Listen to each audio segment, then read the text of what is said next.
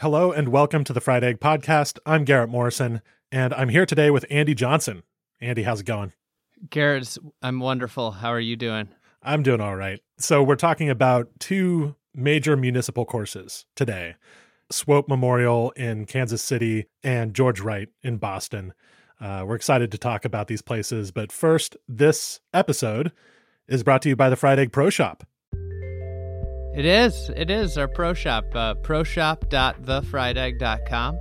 A really cool new item that we have is our uh, our Raynor Man logo, which is modeled after Seth Raynor. So it's got his hat and glasses. It's kind of a silhouette. Uh, we have that available on B. Draddy polos. We have it on a B. Draddy Sport pullover, which is very nice. Uh, good fall layering piece. And we also have towels, and I think the hats are coming relatively soon. All these things, we wanted to time it all up, but honestly, the way production runs are happening with all the the supply shortages, it's uh, it's it makes it a near impossible task. So, if you're a fan of Seth Raynor golf architecture, this is a cool little shirt that that differentiates. I always like these types of shirts because it, it breaks up the logo monotony. You don't want to be the guy with a couple logos on this is a perfect way to differentiate and have something that's not from a golf course and it's not just like a generic shirt. All right, cool. So proshop.thefriedegg.com. Check out our Raynorman logo. And as always, we, we have all the other stuff we usually have, including our photography prints, which are which are pretty cool. We're always adding new courses, so so check those out as well at our pro shop. I miss a green, for example, I'm already upset. When I find my ball in the bunker, I'm really upset. And when I find my ball in a fried egg, fried egg, the dreaded fried egg, fried egg, fried egg, fried egg, fried egg, fried egg lie, I'm about ready to run off the golf course.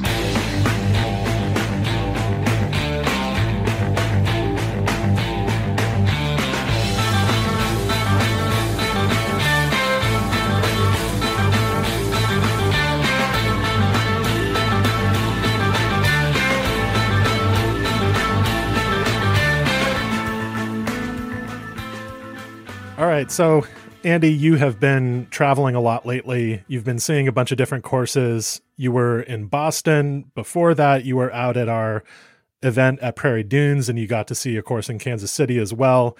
And we just decided that we'd talk about two particular municipal courses that you saw recently. And they're both pretty special places. You have George Wright in Boston and you have Swope Memorial in Kansas City. Maybe we should just start out by talking about George Wright uh, give me the basics on this course. What's what's the rundown? What, what, if somebody hasn't heard of it, what is this golf course?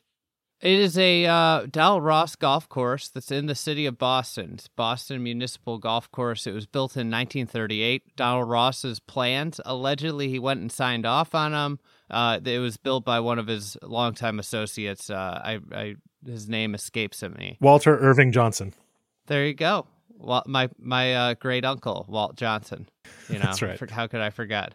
Um, but uh, he, uh, I guess originally the plan was this was supposed to be a private golf course, but the kind of the great, obviously financial crisis happened, and it became a one of the public works projects. So this golf course cost like a million dollars to build. It is on a very great piece of land. It's extremely dramatic, and um, honestly, it's one of the best municipal golf courses in the country as it is today, and uh, has a world of potential too. It's very well preserved as it is. You know, the the superintendent Len Curtin does a lot with very little. Um, the thing that I appreciate probably the most about what they do is they really are diligent about mowing out the green pads you know they aren't green all the way but they are at approach height. They're they're a shorter height and they are they have been very diligent about keeping those out to where they should be. And and that's key for potential of getting better in time. So just to give a sense for the ambition of this project when it was built in the 1930s during the depression what's this piece of land like? It's very rocky. It's um it's hilly the the two flattest holes like it's it's really interesting to hear people's commentary oh the first and 18th holes are are so bad well it's like the two places that are flat on the entire property and they are essentially ways to get to the the great parts and back from the great parts of the property. Um, the clubhouse is unbelievable. It is, I mean, it is one of the best public clubhouses I've ever seen. It's old school. If anybody's been to like Sharp Park, it's kind of similar to that, but in a in a grander northeast bigger. way. It's for yeah, sure way bigger, way but on the inside inside it feels the same way. Uh-huh. Um, old school locker room, old school bathrooms, like it's a, it's a really neat place. Um, but you know that that land is you know you've got your exposed rock. It's it's one of the things that I was. This was my first trip to Boston. I just fell in love with the landforms in Boston, how varied they are, and how how different the land in general is. Um, this land has those rock outcroppings, but it's very dramatic. Lots of big ridges, lots of holes that play over these ridges, uh, along these ridges, and and there's you know outside of the first and 18th holes, there's not many flat lies out there. Yeah, I mean it's a massive piece of land. It it basically consisted of rocky ledges and swamp at first. Yeah, it's very similar to Yale. Yes, exactly. Right. And and Yale was this enormously ambitious project for its time as well. This is a public this is was a municipal project. I mean, it started Mhm. Donald Ross designed a course to be private, but once the depression hit, things changed. But the funding was provided by the Works Progress Administration. This was a publicly funded project and it was so ambitious not only in the golf course, but as you say, in the clubhouse. The clubhouse cost, I believe, $200,000. And if you think the golf course itself cost a million dollars, that's a lot of ambition. Mhm. This was kind of the vibe of the time in municipal golf construction. The most ambitious projects, in a lot of ways, were the ones that were being funded by public money. And that was true outside of golf as well. But this course definitely is of a certain era. We just don't build municipal golf courses like this anymore. The thing too about it that's that you can appreciate so much is that it was designed like there's this thought that public golf needs to be designed a certain way. This is one of the best public golf courses and from a design standpoint in the country. It was designed to be a private golf course. Like there there shouldn't be any differentiation between the design of public and private. Both golf courses should have really cool stuff. And this place is filled with really cool stuff. And I've seen a lot of Donald Ross's work. And just from a pure bone standpoint, this is near the top of the work that I've seen. Like this is this golf course has so much potential. It's so good today, even, you know, with the the challenges it faces. It's so good today and it's it's one of the best Donald Ross golf courses, public or private from an architecture sense that I've seen. Uh, So this course was routed by Donald Ross. He came up with the plans for it in 1928. And then an associate of his, Walter Irving Johnson, who served as his engineer and draftsman for for years is my understanding. And so, you know, maybe Donald Ross wasn't kind of there on the ground planning this golf course. But do you still see kind of like fingerprints of his architectural style there? Well, yeah, and obviously, like I think in the later years of Ross, he wasn't at a lot of places. He was so busy at that time. It was this was his process, and you you whether it's Walter Hatch or J.B. McGovern, all the associates for Ross were really fundamental in the construction of the projects, and not so much you know Dal Ross at the end because he was going site to site, drawing the plans, leaving them behind.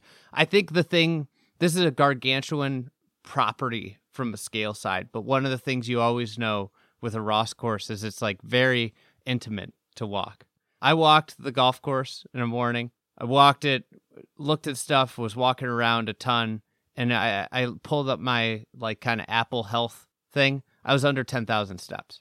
Like that's that doesn't happen very many places. Like it um so this golf course while it, it is it's huge it feels big the everything's so tightly knit together and everything works so quick like you're walking right off a green to the next tee Yeah. and it makes this big property very walkable Yeah. because of how how easy it is to go from t- spot to spot. Um, the greens also are really wonderful. There's some a lot of intricate contours and greens.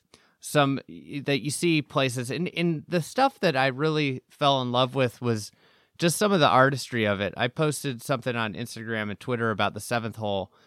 It's this hole that plays. It's really dramatic. You tee off on a hill, and there's two ridges. There's a ridge at, right in the landing area, and you can either play up on top of it, and you leave a longer shot in, but you get a really good look at the green, a clean look at the green, or where most people are going to end is down in the in the valley and you'll from there you're blind. But the way the green that sits behind another little ridge just kind of blends the back of the green blends in with the ridge and just the horizon line matches it is so elegant and it just fits with the land and it's really neat because the most obscured side is the left side and that's the side side you're scared of but that slope everything behind that slope helps you from there and feeds into the green. The right side, which is way more visible, everything kind of falls away and there isn't as much of a, a kicker slope down into the green. So if your ball lands kind of short right, it's not going to get to the green. And it's just a beautiful way, you know, the visual deception. And obviously, we live in a time of, of rangefinders, but but there's still the way that hole kind of sits in there. And if you're playing a lower trajectory shot, which you might be if you're in the trees you yeah. might be if if you're if you're a shorter hitter, you've got that left side to just kind of funnel it in, and if you end up right, it's just going to go away. Does it have a drainage function too? That feature? Yeah, yeah. I, obviously, I mean, like the thing here too is like this is not a property that's going to drain well because uh, there's soil and rock. Yeah, and and swamp and naturally it was a swamp. Like like mm-hmm. let's keep this in mind. This place was significant portions of it were waterlogged, and so they had to deal with that. And, uh, and I talked to Len Curtin, the superintendent, for a while while I was out there, and he he told me that the the golf course, he's like surprisingly, it drains really well. There was an area that they were putting a significant amount of drainage in on the 15th hole, that clearly was an area to work, but like you know, it was it was pretty firm out there, and it's not a place that you would expect to to drain well, but then you saw like some really neat stuff that was built for drainage. One that comes to mind, and, and I'll have to post something so people can see this visually. But the behind the 10th green and along the right side, there's this beautiful cut. It, the only, you know, people sometimes people lament drones, but the only reason I picked up on this is because I was flying a drone and saw it, and then I went and looked at it.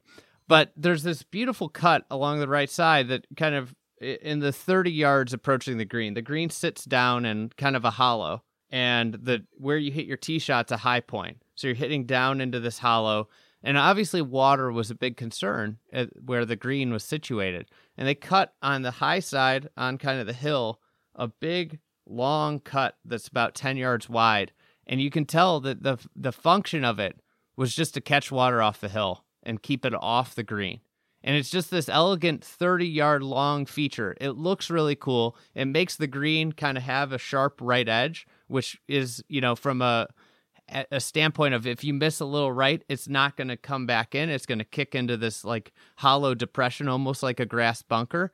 But the main purpose you could tell of this feature, given where it sits and with the ridge, was likely drainage, and it's just keeping the water off the green, which is just a brilliant thing. And and it's stuff that a lot of times today would be simply cured by a catch basin that would end up being not as cool and uh, not as visually pleasing. Yeah.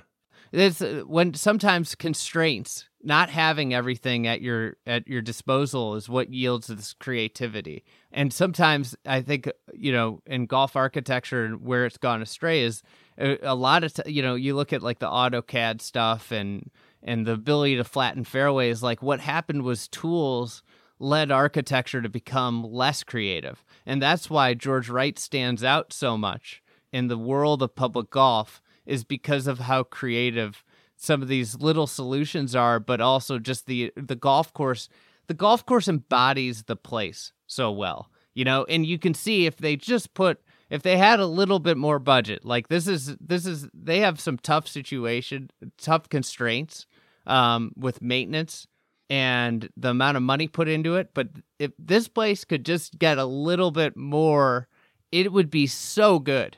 And I, I, you know, from a pure architecture stance, I think this is the best municipal facility I've seen. And I haven't seen every single one of them. But to me, it's got uh, the topographical interest of Bethpage Black, but then you get on the greens and it's infinitely more interesting than Bethpage Black. It's more fun because there's more variety of short. There are like some long ass kicker holes, but there are also some really fun short quirky ones that are that are cool. You know, one that comes to mind is like the 16th, this par 4 that plays up. It's a volcano, kind of like a short volcano type green. That's a really fun hole. There's great variety with the par 3s. The 12th hole it, it's got to go I think it goes down 70 feet or maybe 80 feet, plays down 80 feet and it's a pretty short par 4 and you you hit the ball and it's just you know kind of like it's completely blind straight downhill uh, uh, off like this ledge and your your ball and where it ends up is is very randomly determined by a bounce and where it lands on this like kind of rumply rocky downward um thing a downward kind of slope. So that hole is like it's very quirky but it's like that's you don't just don't see that very many places. Um and uh so that i think from that sense like uh, you know the other places that would contend with it are like sleepy hollow in in ohio is another one that i i think is in the same boat. And just generally we're talking you know talking about swope and and um george wright today like sleepy hollow and manakiki are in the same boat of these public golf courses that like you wonder if they're gonna get restored you know fully someday because you know just reading the tea leaves of architecture and what's going on i kind of feel like there could be momentum for these golf courses.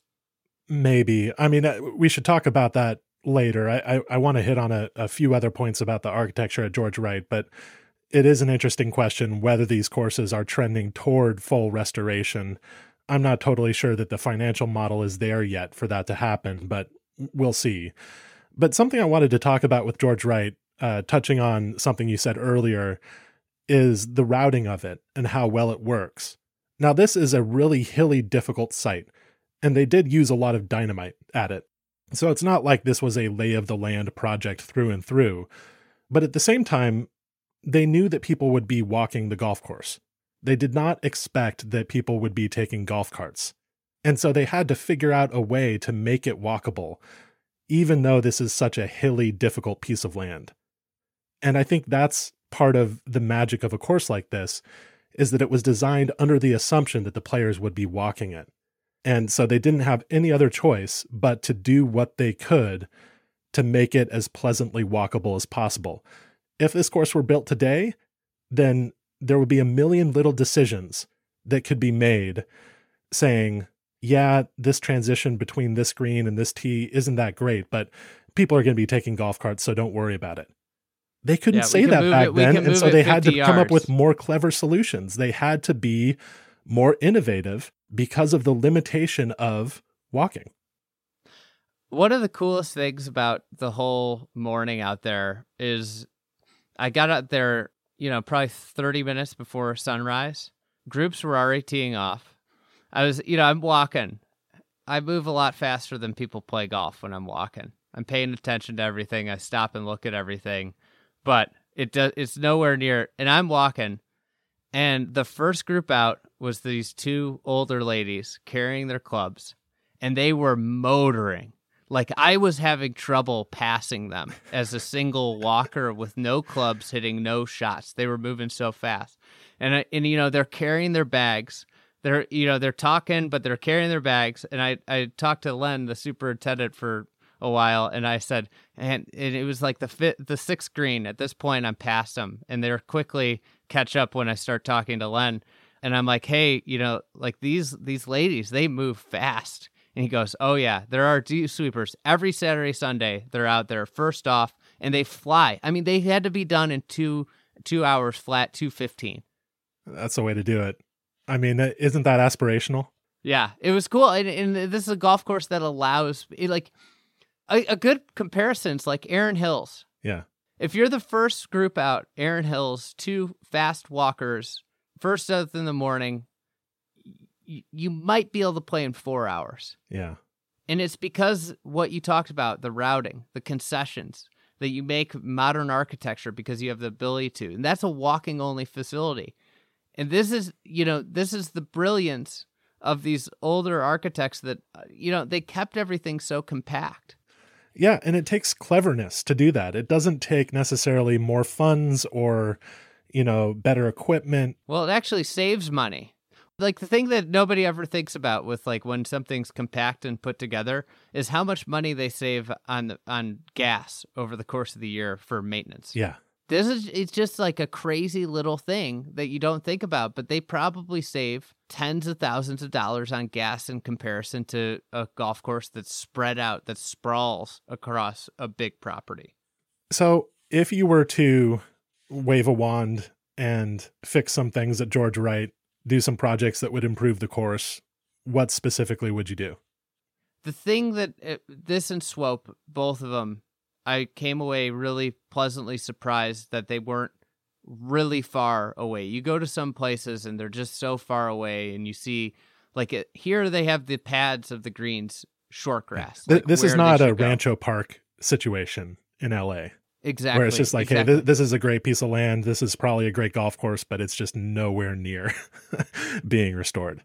Like this place is close. Like I think like some of the things that you could do just in uh, some small things that they could do if they had a little bit more money and a little bit more maintenance staff, which is a struggle, um, a huge struggle for them, is if they just got some of the brush back, it would expose out so many more rocky features and it would give it so much more of a defining aesthetic look because a lot of it's just underbrush that's covering these things up. Um, if you go to the edge of the fairway on a lot of holes and you just look into the, you know, it's a lot of it's like buckthorn and stuff like that. If you look in there, there's like rock behind it, and it would be really cool if a lot of holes you're just playing and it's just rock walls on the on the one side of them like that. You know, I think in modern design, one of the things that could really sway the the golfer is just eye candy and this thing would give it so much eye candy and then obviously you know just fairway widths. It just you know i think the biggest thing that it could use is just a bigger maintenance budget and the ability to you know attract more maintenance. Like that's what they need the most is just a little bit more help from the city. What are some of the challenges that they're facing as far as their maintenance staff is concerned? Um, so, in speaking with Len, and we might have Len on a, a, a, later date to talk more about this, but you know they have a maintenance staff of of four or five people. I can't remember exactly what he told me, uh, whether it was four or five. For a course that that big, I mean, yeah. I, I guess you can do it. You know, there are a lot of courses well, that have a have a staff of two, but yeah, I mean, it just that's tough. And their issue is like they can't recruit, and it's because they pay 12 to 15 dollars an hour it's seasonal work you have to be a resident of boston and then they do an intense criminal background and you know and i believe drug testing and you know like you just think about like the pool of people that want to work you know lose their job in the winter and work for minimum wage and have and get to, up and at, have to pay you know whatever the rent is for a boston apartment I mean, it's it's not a cheap city, so. So you're just your pool, and it and it's you're working at 4 a.m. Like I think being a superintendent working on a grounds crew is great, but like at the same time, you're waking up at 4 a.m. Half the half the time you're working is freezing, you know, and and it's hard. It's manual labor. Like it's just like why would you do that? Eh, or or you could go work on. I'm sure you could probably work on a landscaping team for similar pay and have better hours. Right. You know? Yeah. And not have to live in Boston. Yeah. Yeah. I mean, this is what we have to talk about with a lot of greenkeeping jobs is yeah, it's tough to find staff a lot of places. But you have to think about why people would want to take the job and what you're doing to incentivize them to take the job. I mean, being a greenkeeper is such a great job in a lot of ways. You get to be outside, you get to be in this beautiful place, you get to be doing interesting work with interesting people. But come on. I mean, there, are so many sacrifices that you have to make already to do this job. If you're not going to get paid in the winter and you have to live in an expensive city, then why are you sticking with it? You know, we have mm-hmm. to give people reasons to do these jobs.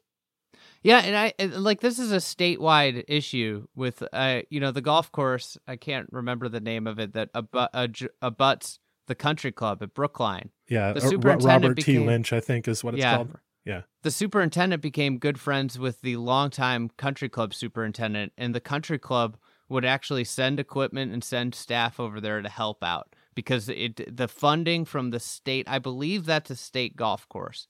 The funding from the state or and or the city was never enough to properly maintain that golf course and because of the friendship between the two superintendents the country club would send staff and equipment over there to help regularly you know like and that's the it is the reality for a lot of you know people complain about municipal golf conditions it's like well i would say that george wright's conditioning is extraordinary for the hand that len Curtin's dealt and the same is true of another city municipal course in Boston called Franklin Park, which you didn't visit, but we want to go see at some point in the future. And I've heard a lot of great things about.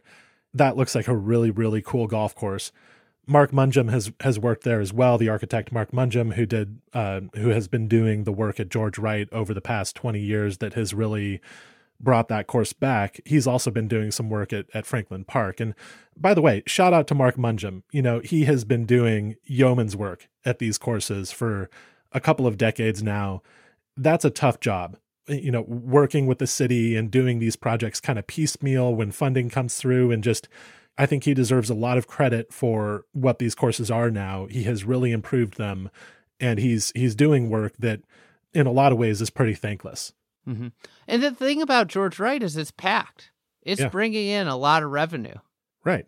There should be some gratitude, I guess is the word I'm looking for from this city for this course, some emphasis. Like this is this is such a huge asset. Yeah, yeah. I mean, and that's the thing. It's when you talk when you do research on like the East Potomac courses, the courses of Washington D.C., the National Park Service, how their goal when they set out to build those courses was to build a golf course that golf courses that were on par or better than the country clubs in the area. George Wright, if it was maintained the way some of the fancy country clubs in Boston were maintained, would maybe be one of the three or four best courses in the city. Period. Yeah. That's how good the place is. And that's saying something. There are a lot of great golf courses in this area. I mean, it's got one and eighteen or kind of meh holes. Everything else on that golf course is a, is it's a roller coaster. It is such a neat spot. Um, and the green, you know, the beauty though is like it hasn't been messed with, and that's the promise of it is that it it's close. It's not far. Like that's this isn't a ten million dollar restoration. This is uh if you could find three million dollars around the city of Boston, which I imagine there's some wealthy golf loving people in Boston that would be, you know, but three million dollars and you'd have something that you know no other city. You'd have a better golf course than Bethpage Black. Yeah, that's the way to go. I mean, finding the money is one thing, making sure that the money is spent in a good way and that the project gets executed well and with as low cost as possible is uh, totally another thing. You know, there are a multitude of reasons that doing these kinds of renovations and restorations at municipal facilities is harder than it is at private courses. I mean, there are just so many reasons that that's the case and so many little bureaucratic messes that get in the way. I really hope that they can they can find something extra for the course, but I just, you know, I'm not seeing it. The the restoration trend is so strongly at private courses right now where there are memberships that can fund it that you can assess and and you can find the money that way. It's so much more simple. Should I have more hope than this? So this is where I I I differ with you. We've been saying as an architecture community for 20 years, oh man, if Yale ever ever restored their golf course. Oakland Hill like Oakland Hills, if they ever restored. Those are But totally it- different situations though. They're different situ but here they're different situations, but these were like the courses like, ah, that's never gonna get done. They're gonna keep doing what they're doing. The the tides are turning. Everything's getting restored. Public golf follows private golf trends. They're they're behind the times. I think resorts are the on the forefront. right? They're the ones that have the most incentive to be innovators. Public golf courses should have as much, but they're run by I I there's probably a lot of government employees here. If you work if you're if you grow up and you want to work for the government, you're probably not the most like innovative out on the edge type person. I don't want to offend anybody. So resorts are the innovators in golf in the golf course space. Private clubs follow them because they have a fierce competition to get new members. That's what they're always in, in battle with. Behind that is is public golf. Public golf is like five, ten years. By the time they get on a trend, the trend has changed usually. Yeah. And you're talking historically about like what happened in the 90s at a lot of public yeah. golf courses and municipal golf courses where they were made more difficult. There was more rough, more trees, kind of following the trends that had been established in the post war era. Great public golf architecture happened six, seven years after the golden age started. Yeah. Well, the great public a, golf a lot of it happened in the 1930s, actually. Uh, yes. Like a lot of it be, because of the push for government funded projects because of the works progress administration right that that's the, when the dc courses were in the 20s cobbs creek was in the 20s bethpage black was in the 30s yeah uh, Bethpage Black was, was the Works Progress Administration, yeah. kind of Tillinghast thing. So was Swope, which we're going to talk about. Yeah, I mean, it, it's just a totally different era, though. You know, '90s, early 2000s, the government was on. still funding stuff and but this is my point stuff anymore. They're tw- they're years behind the trends, and we're getting to the point where restoration, the trend of re- maybe we've gone. We're going to go too far on restoration. There are a lot of courses that are going to dump money into restoring stuff that have no business restoring anything because there were never anything good to start. Like that's the reality. Like there's hundreds of courses that are, oh, we're going to restore our whatever it is. Don't restore it. Build something better. Like you can build something better. But at the t- same time, so we're at the point where we're getting to the end, I think, of the restoration era. Like there's just not as many places to restore. There are very few project great golf courses to restore left. Okay? The best restoration projects are these. These are the best restoration projects in the country available are becoming these public golf courses, these municipal golf courses, which tells me they're next. Well, so I understand the golf trend. Where I don't know, where I'm unsure, is the financial trend, is the kind of trend in government right now, which is not to put more money into stuff, especially not into golf. I mean, I, I think that they would, if a course is struggling, that a lot of city governments would close it down before considering putting more money into it. We're seeing other we're seeing city governments do the opposite though across the country. It, it select Which select city areas. governments are we talking about? We're talking about Charleston. Charleston. We're talking yeah. about some cities in Texas. We're talking about Winter Park, I guess. Corica Park in Oakland. Corica Park is yeah, that's a really good example. I, what what city is that in exactly? Is it in Oakland? I think it's in Oakland. Is that owned by the city of Oakland? I'm not positive. I'm not sure. So where yeah, and I, I'm asking that because what I haven't seen yet, and I'm not sure we're going to see anytime soon, is big cities like San Francisco, New York City, Boston. What we haven't seen quite yet is cities of this size really pushing to renovate or restore their municipal golf courses. Maybe it'll happen. It could happen. There have been some big cities where municipal golf courses have gotten makeovers you know, Houston Memorial Park is is obviously a big one, though that was more driven by private money, I think, than it was by government. Well, I action. think that's the thing. And so maybe I, that's, that's maybe that's the model. That's the trend. The, the money the money has to come from private sources. That's Cobbs Creek in Philadelphia. That's that's the Pato- the the National Links Trust in D.C. That's what has to happen in order for these these things to happen. And why that's happening is because restoration is such an accepted thing. It's so, by everybody in golf. Yeah. At this point, that's definitely and that's important. why I believe that it's going. These are these are the great restoration opportunities left. Yeah. Like there are very few. If you go down the list of great restoration opportunities, and maybe we need to make one, but like I can't think of many that would be on top of you know Sleepy Hollow, Manakiki, here, Swope. Like those are the best ones. I'd put Bethpage Black on that list because it needs a restoration. needs another one. Yeah, well, I, I hope you're right. I, I think that the National Links Trust would be uh, a really good model for a place like George Wright because there there is such a good argument that this golf course has kind of civic and historical importance. And also, I got to say that the model's all messed up. They aren't charging non-residents enough out there. What's the non-resident rate? So it's it's 41 for residents on weekdays, 50 on weekends. For non-residents it's 50 on weekdays and 57 on weekends. Yeah. $7 more on a weekend for a non-resident. That they could charge 120 bucks. Oh, definitely. I think they m- might want to do a little bit more to the golf course to to totally justify that, but certainly th- this golf course is kind of big enough and flashy enough, if that's the word, to to justify that kind of rate. When you look at photos of this golf course, it, it jumps right out at you. Like this is a pretty spectacular golf course.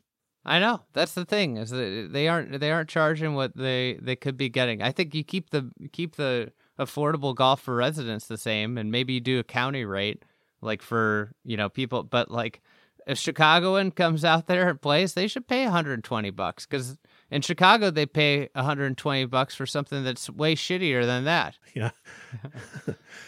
All right. So um, we should probably talk about Swope. Yeah. You went and you went and saw this course before going out to Prairie Dunes.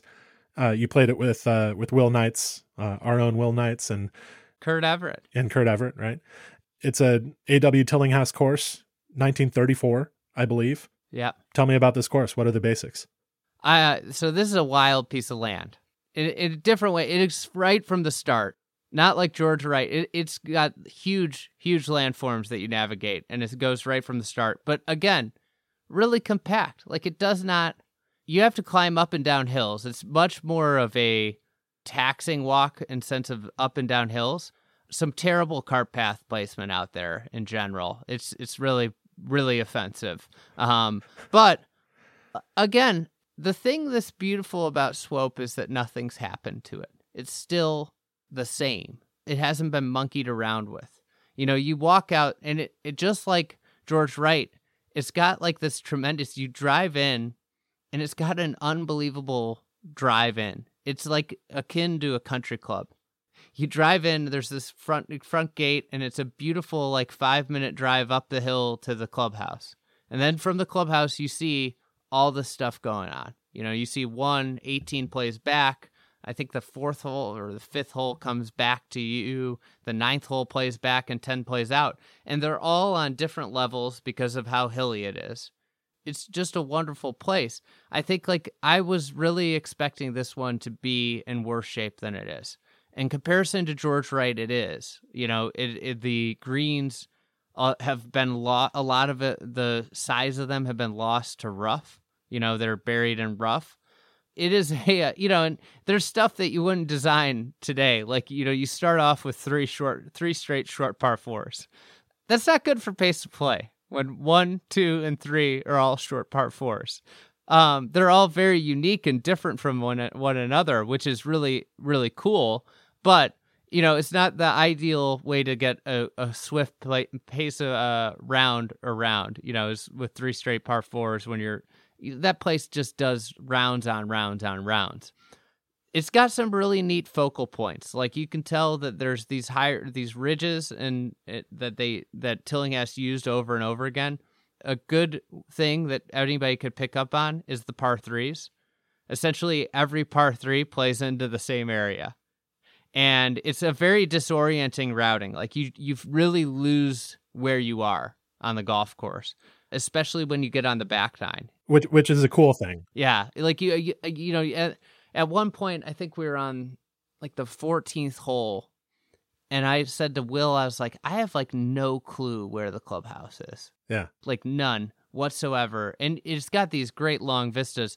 I would say the back nine is a lot closer you know one of the things that the back nine has is it's got some holes that have like substantial width you know where you've got options and playing and and the hole that comes to mind is the 12th hole which is this great sweeping par 5 it's it's a semi blind tee shot and then the green sits at the end of this ridge and the backdrop is just a it's like it's like something you make it makes you feel like you're in the mountains because of the backdrops. There's a couple backdrops out there that are just so gorgeous, and it and you can't see anything. You're in the ma- in the middle of a major city, and you feel this escapism, like you're gone. You're in nature, and that's I think that's one of the neatest things about the place is like how it's this golf course in the city. You know, there are places where you see the skyline from on the ridges of the second or the third hole there's a great skyline view and then on the 17th hole there's a great skyline view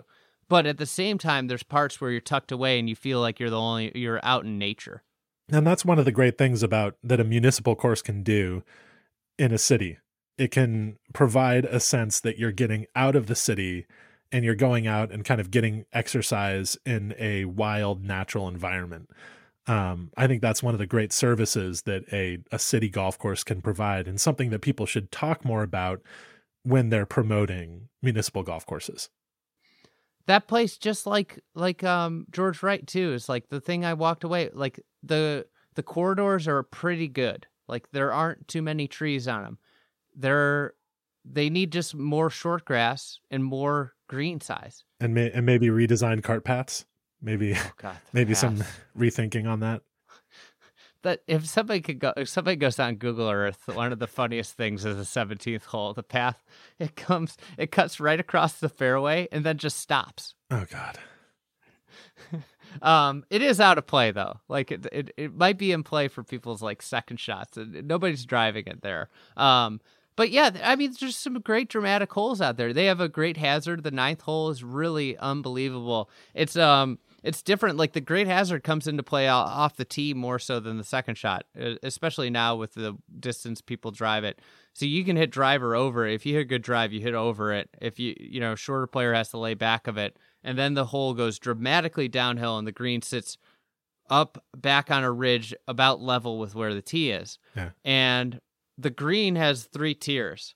So it's kind of like imagine Pasatiempo's 16th turned on its side. So it's got the high right tier. Is it that dramatic? A, it's not like that a, dramatic. It's like a mini version of it. A mini version. It's kind of like I I always think of it. It's like almost flipped around. 14 at Augusta has a similar effect, right? Not as dramatic, but you know it's funny because I I posted a, a picture of it, and Jaeger Kovich, who's worked on a lot of Tillinghast restorations, he goes, you know, like almost every great hazard green has that triple tiered green. Oh, cool! Which is something I didn't, ever, I had never picked up on, but you know, he and he started rattling them off. But um, so maybe you uh, could say something briefly about what the great hazard type of hole is. Yeah, so Great Hazard is a par five design for the most part that uh, that Tillinghast used, and what he did is he bisected the hole with a series of bunkers. So think about Hell's Half Acre at Pine Valley uh, is like the first example. That was the where you know that was a Tillinghast hole on Pine Valley. Yeah, it was Tillinghast suggested, right? So yeah, obviously Tillinghast did not design Pine Valley, but George Crump, who was the uh, guy on the ground designing the course, brought in all the great architects of the era basically and got advice from them about uh, about the holes and and we think that that hole at Pine Valley Hell's Half Acre was a Tillinghast recommendation. Yeah, and then he has it at I think it's the seventh hole at uh, the cricket club. There's one on Baltusrol's uh, lower course. A restored one restored. now. Gil Hanse has kind of brought back the full dimension uh, and character of of that hazard. Yeah, and Gil has uh, has used this at a number of his designs. So it bisects the fairway. Usually, what it does is it puts a huge pressure on your tee shot. Yeah, a, a big emphasis on the tee shot because if you don't find the fairway you've got probably a very small chance of being able to get over the hazard. And if you don't get over the hazard, it leaves you, if you have to lay up short of it, it usually will leave you like a long iron into a par five green. Now, getting over the hazard, then you're either up near the green or you have a wedge shot in.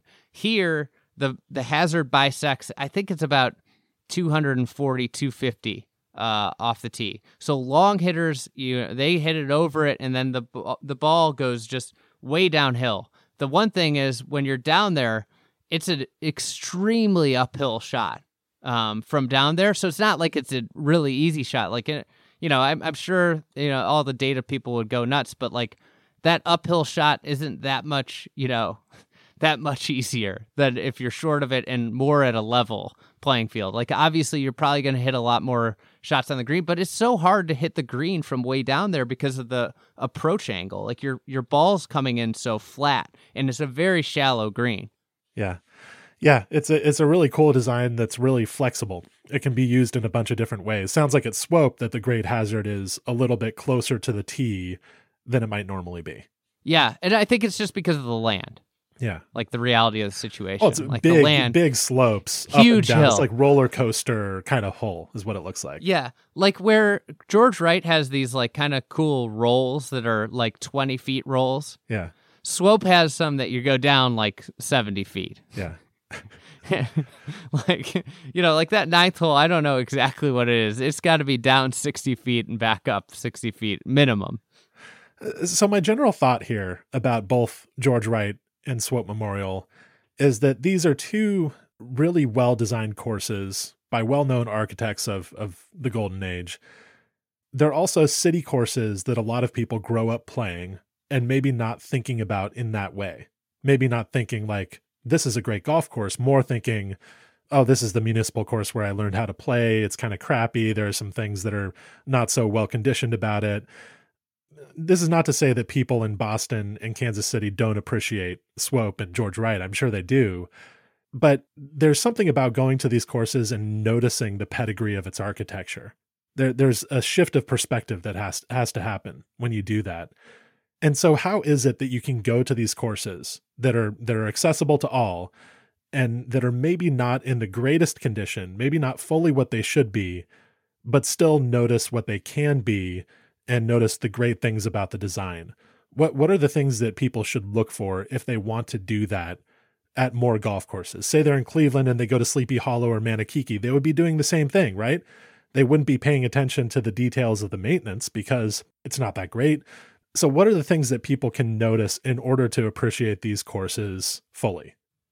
You know, I think a really easy way to appreciate this stuff is when you're at the green, looking at the contours of the green and looking at, you know, what the contours in the green and, and thinking about, okay, like if the pin's here, what is it asking and where would the best spot to be come in come in? Especially like slopes greens are very severe.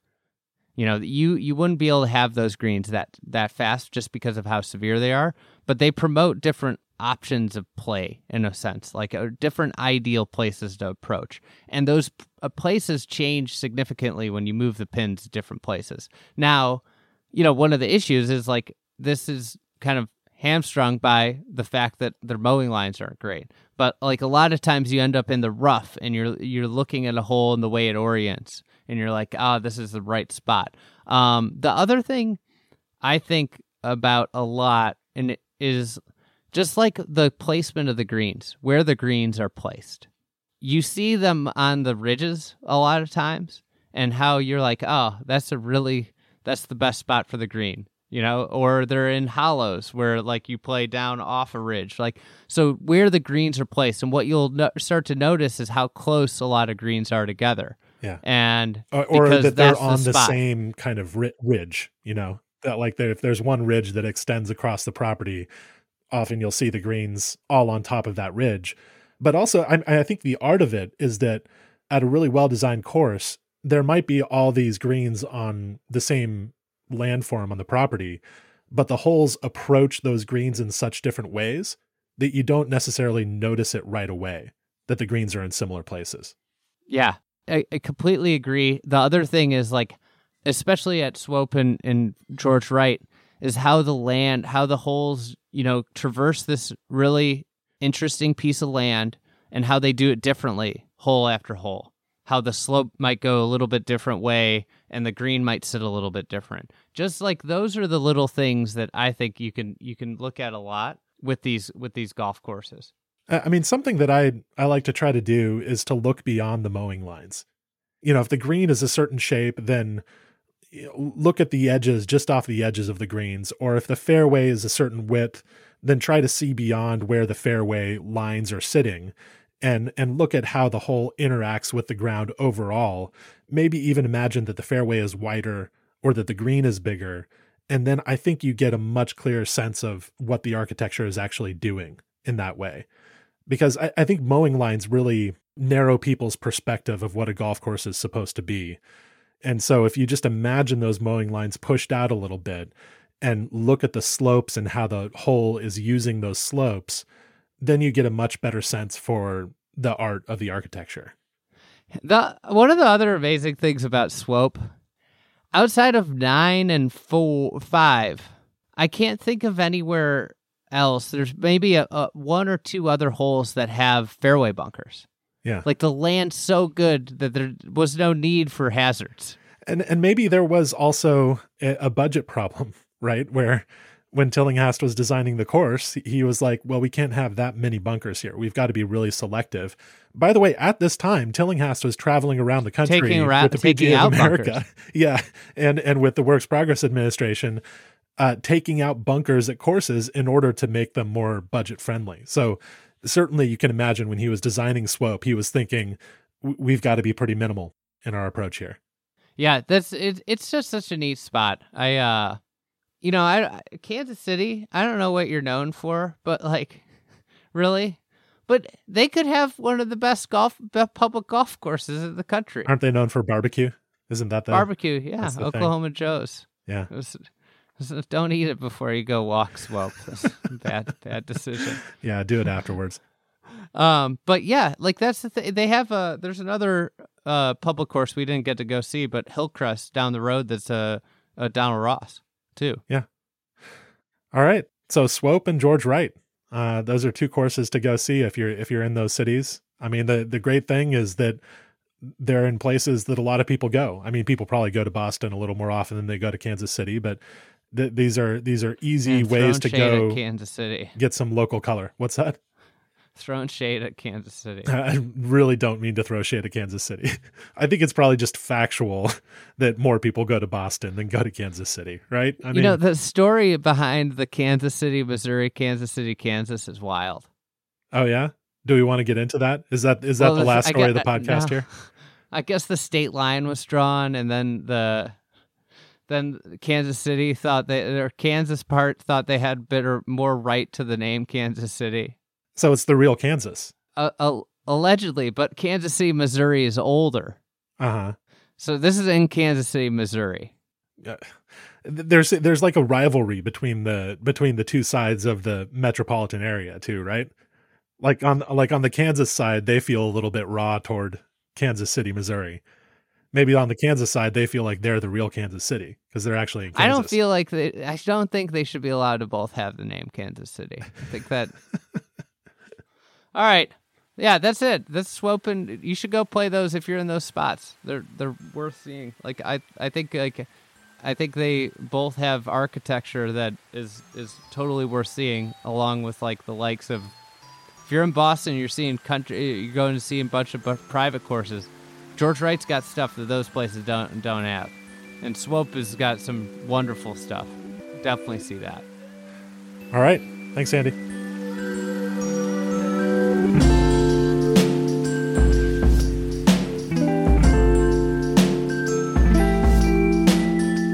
This episode of the Fried Egg Podcast was edited by Meg Atkins. Thank you, Meg. One more plug for proshop.thefriedegg.com. Go check out the Raynorman logo. And thanks for listening.